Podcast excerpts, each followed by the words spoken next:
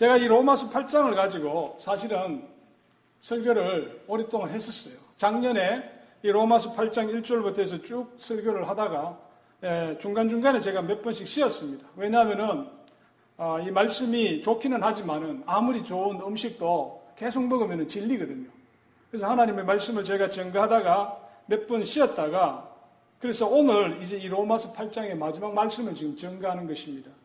그래서 예전에 우리 목사님이 언제 로마서 8장을 설교하실지 그런 분들이 계실 텐데 그런 분들은 우리 교회 홈페이지 들어가면은 제가 이 로마서 8장의 그 말씀을 오디오로 다 녹음해가지고 다 올려놨어요.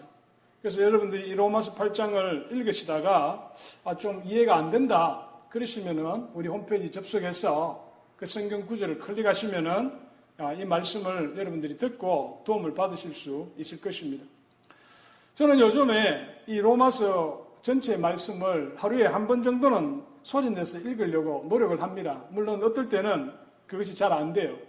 그래 가능하면은 하루에 한 번 정도는 로마서 1장부터 16장까지를 소리 내서 읽으려고 어, 노력을 하는데 여러 차례 제가 이 로마서의 말씀을 읽어보지만은 그때마다 제가 너무 모르는 것이 많구나. 내가 어제 분명히 읽었는데 오늘 읽어도 이 말씀이 되게 낯설게 느껴져요.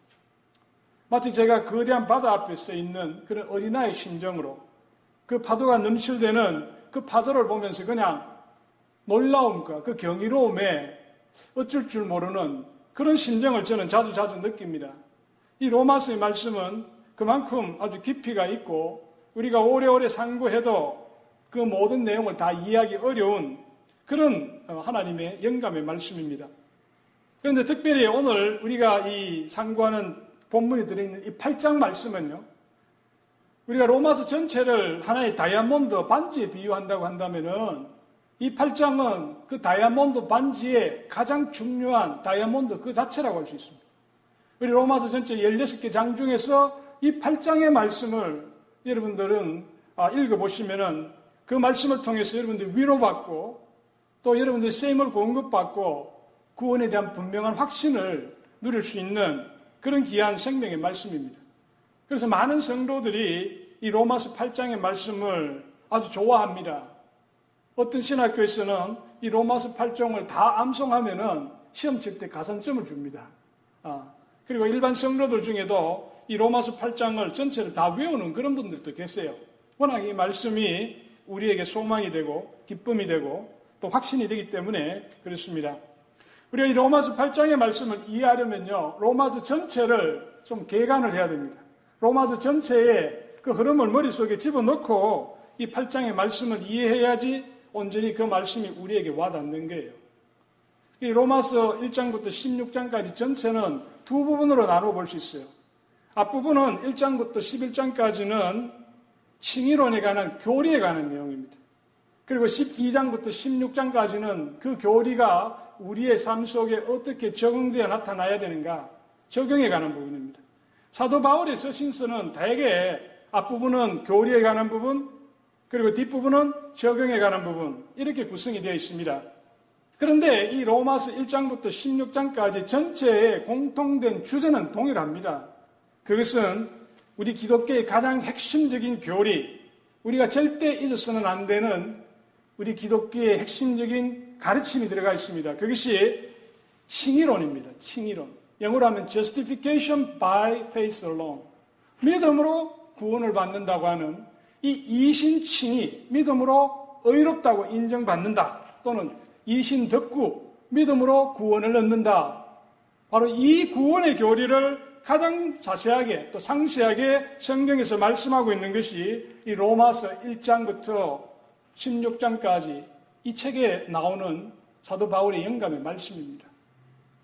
우리가 구원을 받는 것은 우리의 선행이 아니고 우리의 지식이 아니고 우리의 지위가 아니고 우리의 재산의 정도가 아니고 내 학위가 아니고 내 외모가 아니고 바로 예수 그리스도께서 갈보리 그 언덕에서 십자가에 설리신 그 보혈의 공로를 믿는 믿음 때문에 저와 여러분이 구원을 받는다. 바로 그 놀라운 하나님의 말씀이 이 로마서의 전체의 주제입니다. 제가 나이 들어서 신앙생활을 했습니다. 저는 중학교 2학년 때 교회를 다니기 시작했지만은 교회를 그냥 왔다 갔다 하고 구원에 대한 그런 분명한 확신도 없고 성경 말씀도 뭐 그렇게 열심히 읽는 그런 적이 없었고 그렇게 왔다 갔다 하는 그런 교회 생활을 제가 오래 했습니다. 그러나 제가 은혜를 받고 이제 하나님의 말씀을 좀 알고 싶은 그런 간절한 마음이 생기더라고요. 그런데 하나님께서는 놀랍게도 정말 승리 하나님이신 것이 제가 우연히 제가 다니는 직장에 도서관이 하나 있었는데 그 도서관에서 우린 그때는 제가 이런 한국은행에서 있었으니까 도서관에 가면 다 경제학 관련된 책이에요. 그런데 그 도서관의 한쪽 기퉁이 서가에 보니까 이상한 책들이 있더라고요. 그 중에 이렇게 쭉 보니까 이것은 기독교 관련된 책이에요. 빨간 책으로 된, 빨간 색깔로 된 책인데 보니까 뭐 거기 성경 뭐 로마서도 있고 갈라디아서도 있고 에베소서도 있고 제가 우연히 갈라디아서를 하나 끄집어냈어요. 그래서 그 책을 읽기 시작했습니다. 그 책이 어떤 책이냐면은 스코틀랜드 출신의 바클레이라고 하는 유명한 목사님이 계셨어요. 그 목사님이 일반 성도들을 대상으로 해서 신문에다가 이 갈라디아스를 주석했는 그 내용을 나중에 책으로 낸 거예요. 이 갈라디아스의 주석서입니다. 바클레이 목사님의 갈라디아스 주석서를 제가 우연히 들고 그 책을 읽었는데 제가 많은 감동을 받은 거예요. 아주 쉽게 쓰여졌고 또 이 바클레이 목사님이 헬라어의 정통한 신학자입니다. 그래서 어원을 거슬러 올라가서 이 갈라디아스를 아주 쉽게 설명을 했는데 저는 그때서야 우리가 구원을 받는 것이 나의 공로가 아니고 바로 예수 그리스도의 그 피 묻은 그 보혈의 공로, 그 은혜. 내가 바로 그 은혜. 내가 주 예수 그리스도를 믿는 믿음 때문에 내가 구원을 받는다고 하는 그 사실을 제가 분명히 깨닫게 되었어요. 바로 갈라디아스의 그 주제가 이 로마서하고 동일합니다. 예수 그리스도를 믿는 믿음으로 우리가 구원을 받는다. 제가 그 말씀을 읽으니까 마치 마틴 루터가 로마서 1장 17절의 말씀 오직 의인은 믿음으로 말미암아 살리라 하는 그 말씀이 그의 마음에 감동을 주었을 때에 그가 로마 카톨릭의 신부의 그 자리에서 이제 개신교를 시작하는 새로운 그런 믿음의 길을 갖지 않습니까? 그와 같이 저도 이 갈라디아스의 그 주석서의 말씀을 듣고 내가 구원을 받은 것은 나의 공로가 아니요 예수 그리스도 그분의 보혈의 공로다 하는 그것이 믿어지니까 내 신앙생활이 확 바뀌더라고요. 그 제가 그 말씀에 대한 사모함이 생겨서 그 갈라디아스를 읽고서는 그 옆에 있는 그분의 에베소스를 또 읽었어요. 아, 에베소스를 읽으니까 또 그게 은혜가 돼요. 그다음에 다음에는 복음서가 읽고 싶은 거예요. 그것도 사복음서 주석서를 읽었어요. 그러면서 제가 말씀에 대한 눈이 자꾸 떠이는 거예요. 제가 나중에 이 로마서를 이제 좀 제대로 공부를 하게 되었어요. 근데 로마서를 공부하다 보니까 아, 이 로마서가 갈라디아스하고 한 짝이구나. 그전에는 저는 뭐 로마서와 갈라디아스가 무슨 관계가 있는지 전혀 몰랐습니다. 그런데 로마서를 읽어보니까 아, 이것이 갈라디아스하고 한 짝이구나. 상등이구나. 갈라디아스는 우리가 예수 믿고 구원받는다고 하는 이 이신칭의의 구원의 교리의 초안입니다. 사도 바울이 하나님께 영감을 주셔서 바로바로 바로 이렇게 기록한 초안이 갈라디아스라면 이 로마서는 하나님 주신 그 영감을 계속해서 되새기면서 소가 예물을 되새김질하듯이 그 말씀을 되새김질하면서 하나님이 깊이 그 바울에게 은혜를 주셨던 것을 체계적으로 정리해서 기록한 것이 로마서예요. 그래서 우리는 로마서를 읽을 때는 갈라디아서도 읽고 갈라디아서를 읽을 때는 또 로마서를 같이 읽어보면은 여러분들에게 많이 유익함이 있습니다. 우리 성경에 보면 에베소서와 골로새서도 한 짝이에요. 에베소서와 골로새서는 하나님과 교회, 주님과 교회와의 관계를 설명하는 책이에요. 특별히 이 에베소서는 그리스도가 교회의 머리가 되신다. 교회와 그리스도의 관계에 있어서 그리스도를 강조하는 것이 에베소서고 골로새서는 교회는 그리스도의 몸이다. 교회를 강조하는 거예요. 똑같은 그리스도와 교회와의 관계를 설명하는 책이지만 에베소서는 주님을 강조하는 것이고 그리고 골로새서는 교회를 강조하는 책입니다. 그런데 오늘 우리가 읽은 이 8장은요. 로마서 1장부터 11장까지 전체 앞부분에 나오는 교리의 결론입니다. 그러면 9장부터 11장까지는 그 뭐냐? 9장부터 11장까지는 구원의 교리를 직접적으로 다루는 것은 아니고요.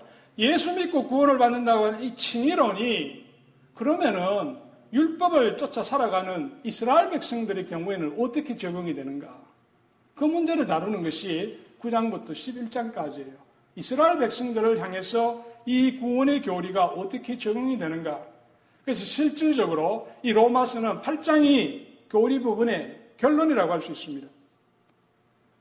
근데 이 로마서 8장의 이 결론 부분은 세 부분으로 나눠져요. 우리가 이미 참고를 했는데 우리가 예수 믿고 구원을 받잖아요. 우리의 공로가 아니고 예수의 공로입니다. 그러면 예수 믿고 난 사람은 그럼 어떻게 살아야 되는가?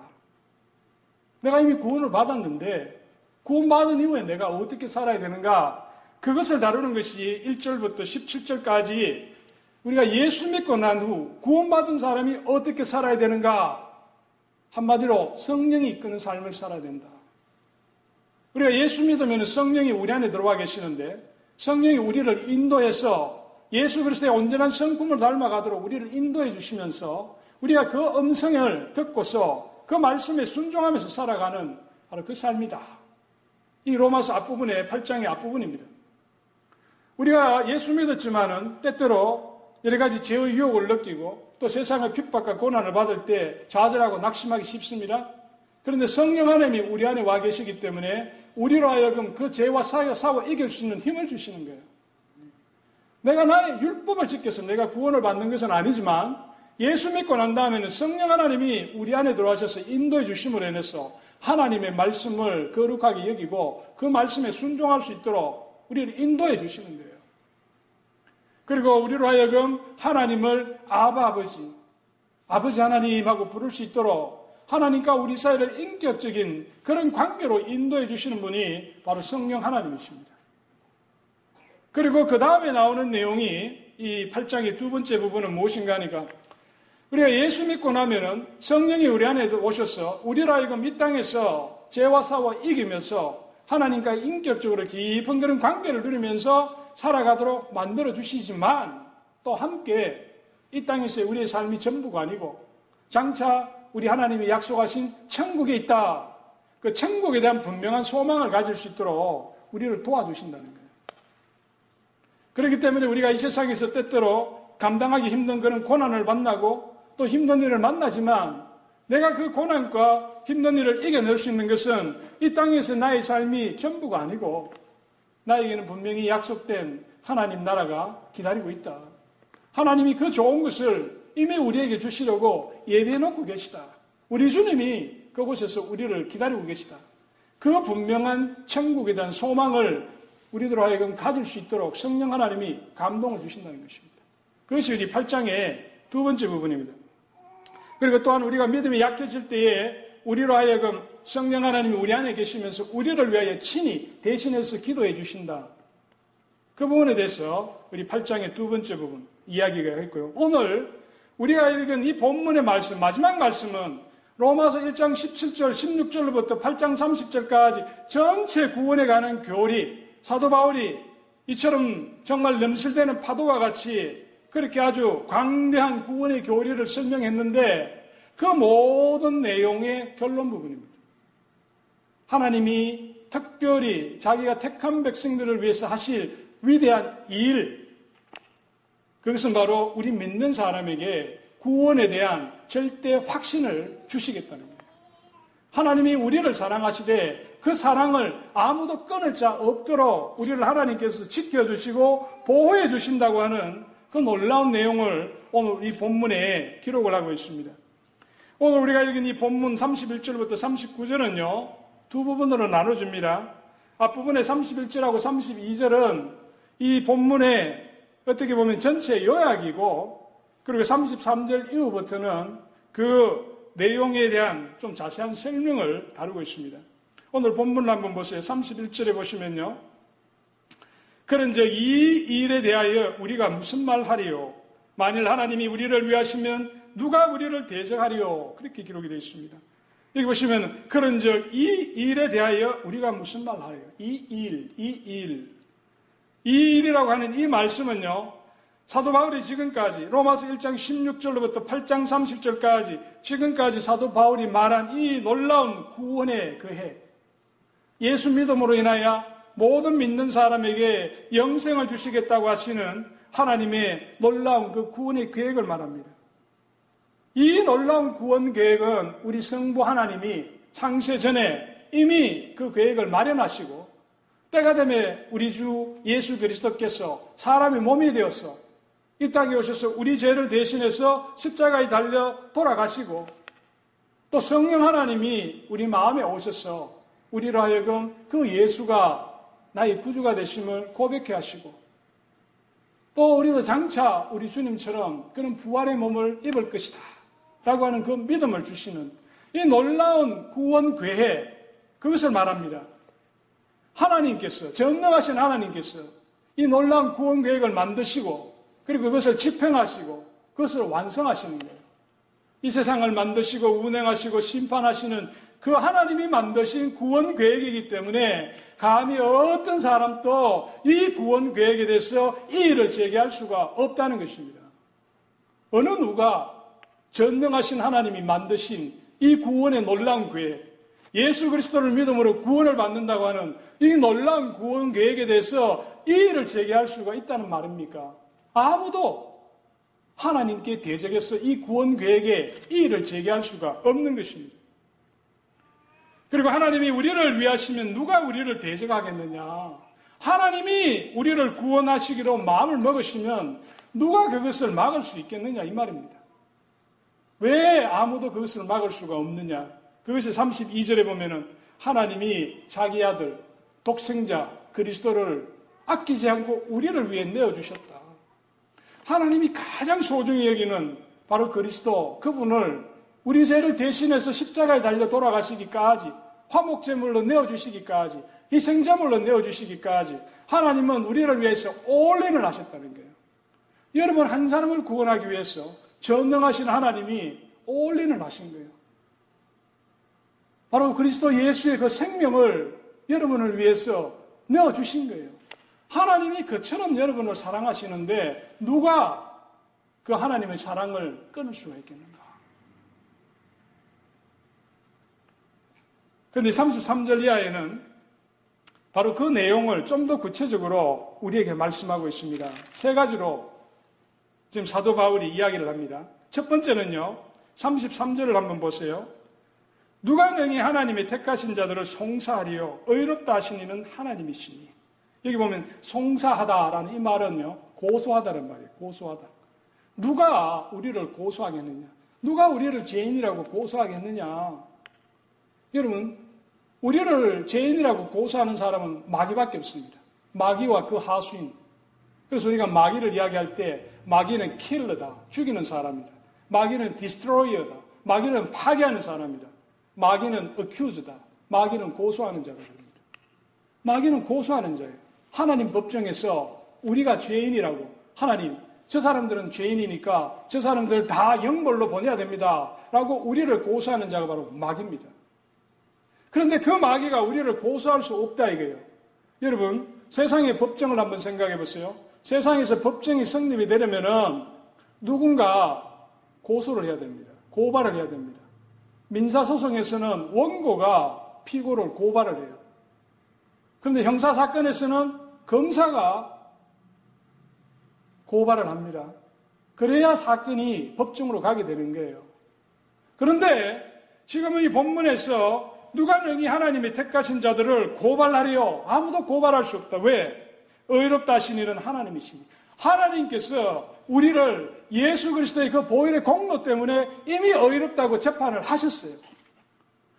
이미 우리는 의롭다고 재판의 결과가 났기 때문에 다시 우리를 가지고 하나님 앞에 저 사람이 죄인이다라고 고발할 수가 없다는 것입니다.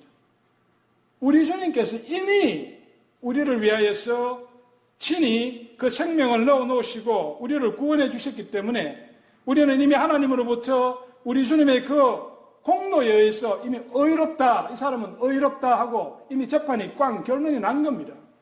그렇기 때문에 마귀가 우리를 다시 고소할 수가 없다는 거예요. 이미 하나님이 재판을 내렸기 때문에. 그리고 오늘 두 번째로 보시면 34절에 누가 정죄하리요? 누가 정죄하리요? 죽으실 분날이라 다시 살아나신 이는 그리스도 예수시니 그는 하나님 우편에 계신 자요 우리를 위하여 강구하시는 자시니라. 자 이번에는 누가 정죄하리라고 했습니다. 마귀는 우리를 고소할 수가 없어요. 왜? 이미 하나님은 예수 그리스도의 그 공로에 힘입어서 우리를 죄 없다고 심판을 하셨기 때문에. 그런데 만일, 만일, 만일 마귀가 우리를 고소할 수 있다고 하자. 그래서 이 사건이 하나님 법정으로 올라갔다는 것입니다. 마귀가 우리를 고소해서 우리를 하나님 법정 앞에 올라갔다 하더라도 하나님은 우리를 정죄하지 않으신다는 거예요. 왜? 우리에게는 우리의 입장을 대변해 주시는 변호자가 있기 때문에, 대언자가 있기 때문에, 바로 그분이 예수 그리스도라는 것입니다. 우리 요한 일서에 보면 사도 요한이 영감을 받아서 이렇게 이야기합니다. 만일 누가 죄를 범하여도 아버지 앞에서 우리에게 대언자가 있으니 곧 의로우신 예수 그리스도시니라. 우리 주님께서 마귀가 우리를 고소할 때에 친히 우리의 변호자가 되신다는 거예요. 우리의 대언자가 되신다는 거예요. 주님이 이렇게 대언을 하십니다. 하나님, 저 사람들은 죄가 없습니다.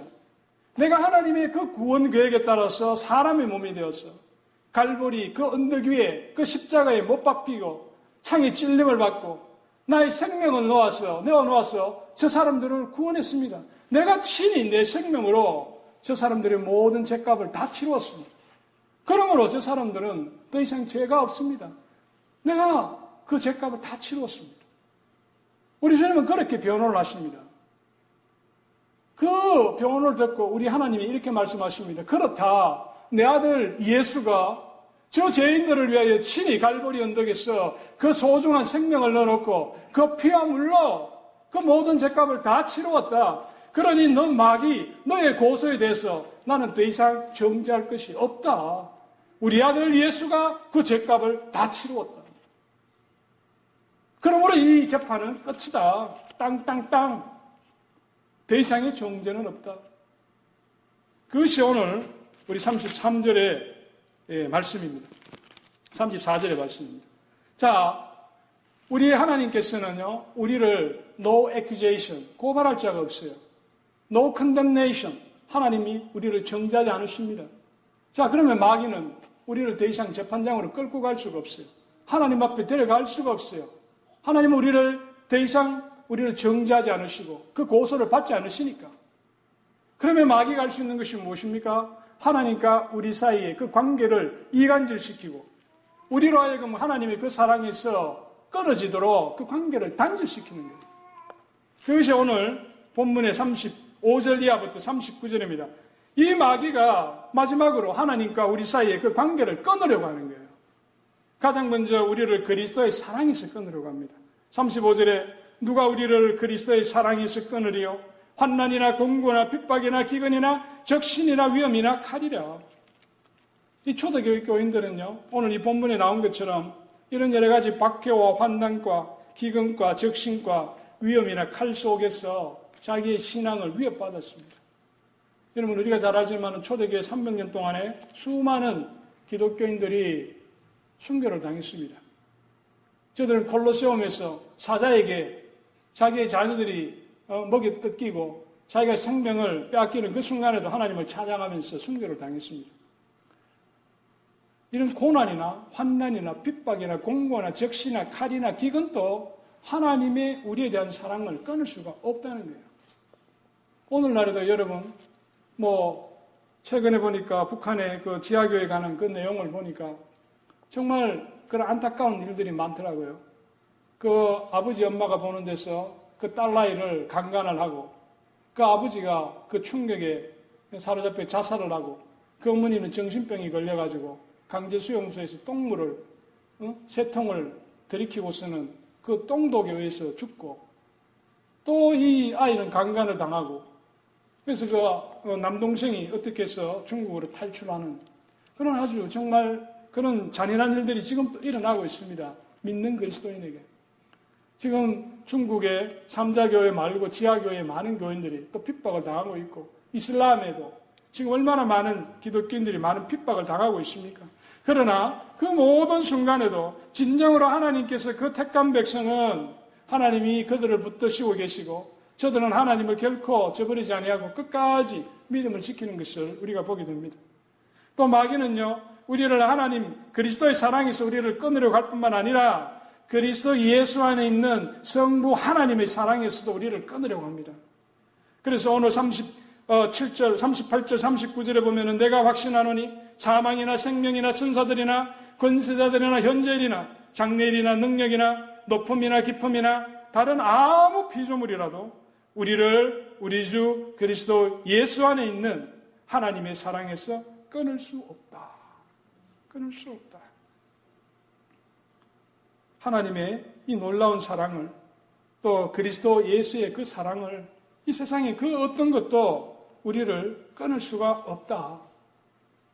하나님이 한 번 택하신 백성은 하나님이 그의 강한 오른팔로 그를 붙드시고 그를 품어주시고 그의 은혜의 날개로 덮어주시기 때문에 아무도 하나님의 그 사랑에서 우리 택한 백성을 데려갈 사람이 없다는 것입니다.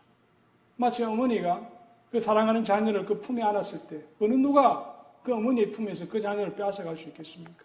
죽기를 각오하고 그 아이를 보호하는데. 그런데 전능하신 하나님이 능력이 많으신 하나님이 우리를 품어주시고 우리를 보호해 주시는데 누가 우리를 그 하나님의 품에서 빼앗아갈 수 있겠습니까? 그런데 어떻게 해야 우리가 이 하나님의 이 놀라운 사랑, 하나님의 이 끊을 수 없는 이 사랑을 우리가 받을 수 있는가? 사도 바울은 그것은 예수 그리스도에 대한 믿음 때문에 우리가 그 사랑을 받는다고 그랬습니다. 예수 그리스도에 대한 믿음 때문에 다른 것이 아니에요. 예수 그리스도에 대한 어린아이 같은 순전한 믿음을 가지면 하나님의 그 놀라운 사랑이 우리의 것이 된다는 것입니다. 그런데 우리는 때때로 그 믿음이 좀 이렇게 변동을 해요. 어떨 때는 정말 내가 믿음이 강했어. 성령이 충만했어. 내가 지금 오늘 죽는다 해도 내가 오늘 바로 하나님 나라에 가서 살 것이라고 하는 그런 분명한 확신이 있었어. 이 세상에 어떤 고난이 와도 그냥 노래 부르면서 헤쳐나갈 수 있는 그런 마음이 들다가도 또 어떤 때는 마음이 낙심해가지고 정말 하나님을 찾아보지만 하나님은 앞에도 안 계시고 옆으로 보지만 좌우에도 하나님은 보이지 아니하시고 뒤를 돌아봐도 하나님은 안 계시고 내 마음에 그토록 성령 충만하게 계셨던 그 하나님은 온데간데 없고 내 마음에는 정말 황량한 그런 바람만 부는 그런 절망감, 낙심감이 또 느껴질 때가 있지 않습니까? 우리는 종종 그와 같은 시리에 빠질 때가 있습니다. 그러나 우리 하나님은 내가 그와 같이 낙심하고 또 절망하고 때로는 하나님이 안 계신 것처럼 느껴진다 하더라도 하나님은 우리를 붙들고 계신다는 거예요. 하나님께서 우리를 택하셨다면 내가 택한 백성이라면 내 마음의 기복에 관계없이 하나님의 그 놀라운 사랑은 결코 변하지 않는다는 거예요. 그리고 그 하나님이 우리를 끝까지 지켜주신다는 거예요. 또 우리를 회복시켜 주신다는 것입니다. 때가 되면은 하나님께서 우리를 그 절망의 구렁텅이에서 친히 손을 내면서 우리를 이렇게 세워주시고 다시 앞으로 나아가게끔 만들어 주신다는 거예요. 우리가 그와 같은 우리가 이제 믿음에 관해서 웨스트민스터 신앙 고백서에 보면은 은혜와 구원의 확신에 대하여 은혜와 구원의 확신에 대하여 라고 하는 웨스트민스터 신앙 고백이 있습니다. 그 내용에 보면은 이 구원에 관한 문제에 대해서 자세하게 설명을 해주고 있어요. 제가 어, 시간이 어, 어, 많이 지났지만은 그러나 여러분 이 말씀은 아마 여러분 평생에 오늘 한 번 듣고 다음에 못 들을 말씀인지도 몰라요. 우리가 종종 이런 말을 드려야 되는데 그러지는 못한 게 요즘이에요. 그래서 제가 좀 시간이 걸리더라도 이 웨스트민스터 신앙고백서 18장에 나오는 은혜와 구원의 확신에 대해서 제가 한번 말씀을 드릴 테니까 잘 한번 들어보세요. 그러니까 생각을 잘 집중하셔야 돼. 졸지 마시고. 음, 잘 들어보세요. 웨스트민스터 신앙 고백서에 보면 이런 말을 합니다. 18장에 비록 위선자들과 다른 거듭나지 못한 사람들은 하나님의 총애를 받아 구원의 상태에 있다는 거짓된 소망과 인간적인 생각으로 헛되이 스스로 속이기도 하지만 그들의 그러한 소망은 사라질 것이다. 이 말은 무슨 말인가 하면 우리 신앙생활 하는 사람들 중에 착각을 했어. 내가 구원받은 것처럼 잘못 생각하는 사람들이 있다는 거예요. 그런데 그러한 같이 하나님이 택한 사람이 아는데 자기가 구원받은 사람인 것으로 착각해서 살아가는 그런 사람들은 언젠가는 그 소망은 다 사라지고 하나님 곁을 떠나게 된다는 것입니다. 그런데 주 예수를 진실로 믿고 신실하게 그분을 사랑하고 그분 앞에서 모든 선한 양심으로 살아가고자 노력하는 그런 사람은 자기가 은혜의 상태에 있다는 것을 이 땅에서 분명하게 확신하기도 하고 또 하나님의 영광에 대한 소망 안에서 즐거워하기도 하는데 이러한 소망은 결코 자기를 부끄럽게 하지 않을 것이다. 그런데 또 진실로 하나님의 택감을 받은 구원받은 백성은 그 마음속에 하나님이 구원에 대한 분명한 확신을 주신다는 거예요. 그리고 그 확신을 부끄러울 이유가 없다는 것입니다. 자, 그 다음에 근데 이 확신은 불확실한 소망에 근거한 추측과 가능성뿐인 신념이 아니라 내가 그렇게 신념을 가지고 믿는 게 아니라는 겁니다. 다만 믿음의 절대적인 확신은 구원의 약속들에 대한 거룩한 진리에 기초하며 이 거룩한 진리는 바로 성경 말씀입니다. 성경 말씀에 기초로 해야 된다는 것입니다. 그리고 그 약속들로 주신 은혜의 내적 증거, 구원받은 사람에게는 하나님이 그 은혜로 그 증거를 주신다는 거예요. 그것은 두 가지입니다. 하나님의 계명을 쫓아 살고자 하는 마음과 또 하나님의 사랑의 마음. 우리 하나님의 말씀에 순종하고 하나님의 그 사랑의 마음으로 다른 사람을 섬길 수 있는 그런 내적인 증거를 주신다는 거예요. 그리고 우리가 하나님의 자녀인 것을 우리의 영과 더불어 입증하시는 양자의 영의 증거에 기초한다. 성령 하나님이 우리 안에 와 계신 것이 또 다른 증거라는 것입니다. 이 성령은 우리가 받을 기업의 보증이신데 그분이 의하여 우리가 구속의 날까지 인치심을 받았다. 그 다음에 그런데 이 절대적인 확신은 믿음의 본질에 속할 정도는 아니라서 참된 신자라도 확신에 참여하기까지 오래 기다리고 많은 어려움과 싸우기도 한다. 내가 구원받았다고 하는 이 확신은요, 우리의 구원의 본질은 아니라는 거예요. 무슨 말이냐? 내가 구원에 대한 확신이 조금 부족하다고 해서 내 구원이 흔들리는 게 아니라는 것입니다. 이미 구원받은 사람은 내 구원의 확신이 정도에 관계없이 이미 구원받은 거예요. 그리고 그 구원에 대한 확신은 생기기까지 시간이 좀 걸린다는 것입니다. 그러나 그는 하나님께서 자기에게 값없이 주시는 것을 성령으로 알게 되어 비상한 계시 없이도 일상적인 수단을 적절하게 사용하여 확신을 이룰 수 있다. 이 말은요. 우리가 구원의 확신을 가지는 데 있어서 하나님의 무슨 특별한 계시가 필요 없다는 것입니다. 내가 꿈에 무슨 비전을 봐야 내가 구원받은 것이 아니고 내가 기도하는 가운데 특별한 환상을 처음 해야 구원을 받은 것이 아니고 하나님이 일상적인 수단, 바로 성경 말씀을 통해서 우리가 그런 말씀을 통해서 상고하고 묵상하다 보면은 하나님이 우리 마음속에 구원의 확신을 주신다는 것입니다. 그러므로 자기의 부르심과 택하심을 확인하려고 최대한 힘쓰는 것은 모든 사람의 의무이다. 그것에 의하여 성령 안에서 평안과 기쁨으로 하나님께 대한 사랑과 감사로 순종의 의무에서 강함과 활기참으로 자기 마음을 넓혀야 한다. 이 확신은 조금 더 사람들을 방종에 기울지, 기울게 하지 않고 이렇게 합당한 열매들을 맺는다.